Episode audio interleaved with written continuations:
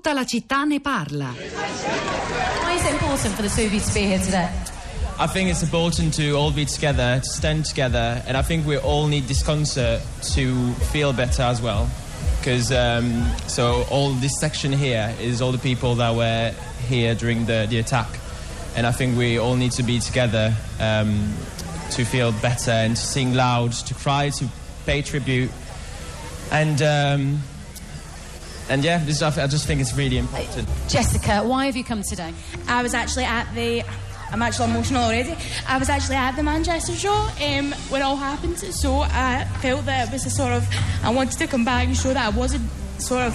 It didn't terrify me enough to not want to go anywhere and sort of show my support to the people that were here as well. I mean, we're all here together, we were all there together, so sort of coming together and sort of just celebrating each other and, you know, you know, memorial people the past and things like that, so yeah.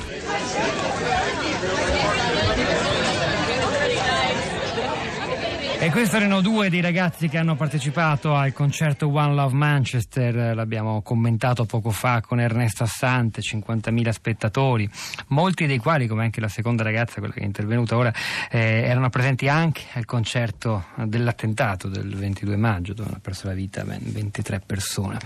E su quel concerto arrivano messaggi diversi, c'è anche annunciata che dice un concerto a ridosso dell'altro, non ha lasciato neppure il tempo di riflettere su quanto era accaduto, l'ultimo concerto, quello di ieri, è servito al tentativo di cancellare ciò che è accaduto nell'altro, quello della strage, ma devo dire le parole del ragazzo in particolare che abbiamo appena sentito, che ha detto abbiamo trovato in questo modo eh, una maniera per pagare il nostro tributo, rendere omaggio alle vittime, per cantare insieme, per gridare insieme il nostro no alla paura, ci sembrano invece l'interpretazione più, più convincente di un'iniziativa davvero molto importante, forse addirittura, come diceva Ernesto Assante, per la storia della musica. Eh, ne riparleremo.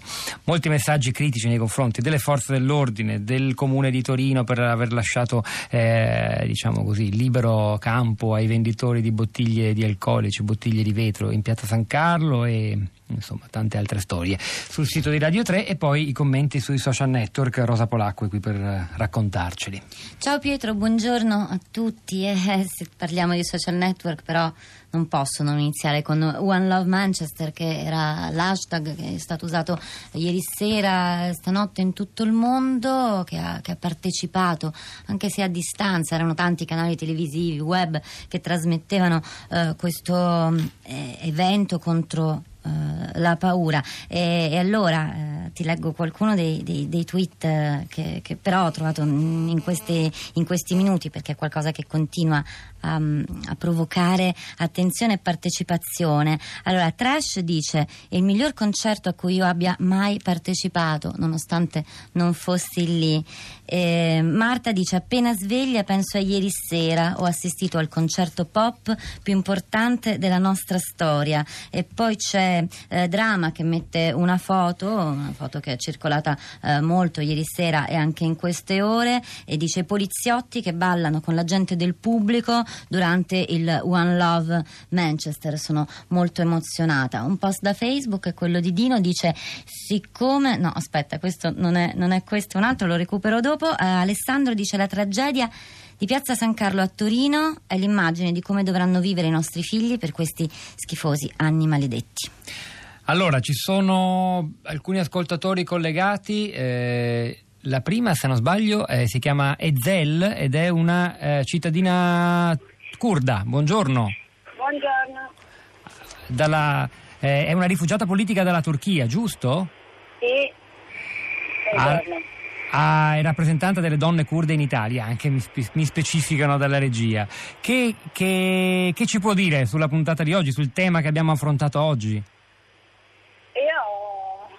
Soprattutto voglio dire che quanto sono triste per quello che è accaduto perché comunque ci fa vedere con che paura viviamo perché tante volte viene dismessa la discussione che eh, ma voi siete abituati. No, noi non siamo abituati arrivando dalla zona di guerra. Eh. Non siamo abituati a quelle bombe che esplodono ogni giorno, ma forse siamo più preparati perché da più di cinque anni che ci sono attacchi di ISIS e vari posti di Europa eh, che, che, ci minaccia, eh, finalmente loro senza praticare eh, sono potuti addanneggiarsi E questo secondo me è responsabile è di governo perché ci ha dato solo paura ma senza dirci come possiamo gestirsi in questo momento.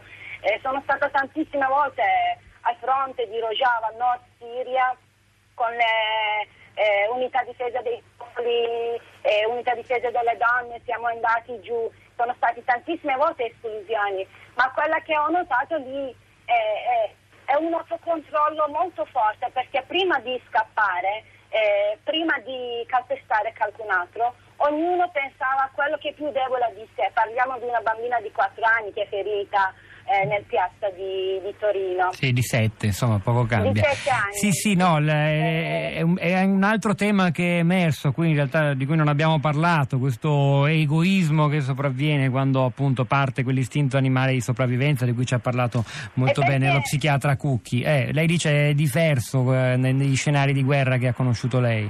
Perché è molto... Eh è molto diverso il distinto di, di sopravvivenza. No? Da noi mm. questa cosa si chiama individualismo occidentale, eh. esattamente il nostro termine.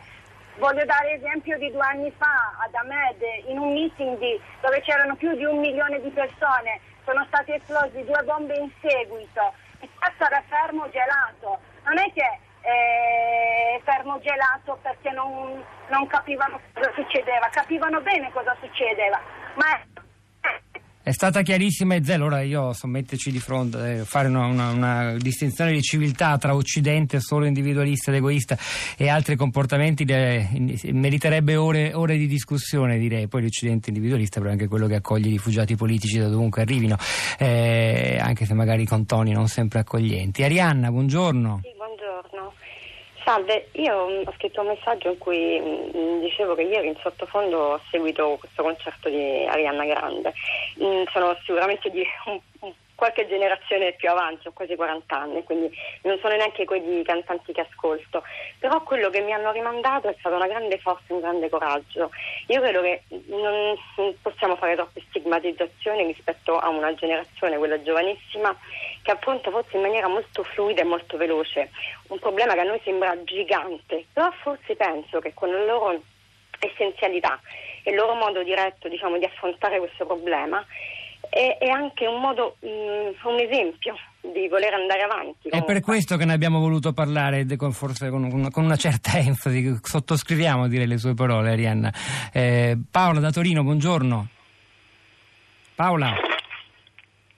Paola mi sente?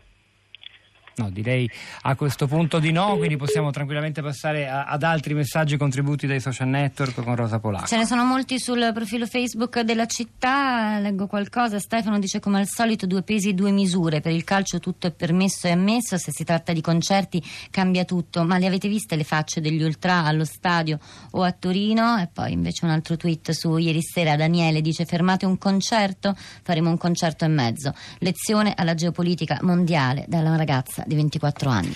Enough is enough è stato il duro commento del premier britannico Theresa May, le nuove strategie antiterrorismo della Gran Bretagna, gli scenari medio orientali, tutto questo tra pochissimo a Radio Tremondo con eh, Luigi Spinola a cui lasciamo il testimone idealmente in questa mattina che ancora commenta fatti di sangue e la tanta paura che attraversa l'Europa. Vi rimando alla città di radio3.blog.rai.it, tra poco un po' alcuni estratti audio di quanto è andato in onda ed alcuni materiali, articoli per approfondire il tema di oggi oggi alle 11.30 verrà Radio 3 Scienza. C'era Simone D'Arrigo alla parte tecnica, Piero Pugliese alla regia, Pietro del Soldà e Rosa Polacco a questi microfoni, Cristina Faloci, la nostra curatrice Cristiana Castellotti e Florinda Fiamma al di là del vetro vi salutano, ci risentiamo domattina alle 10.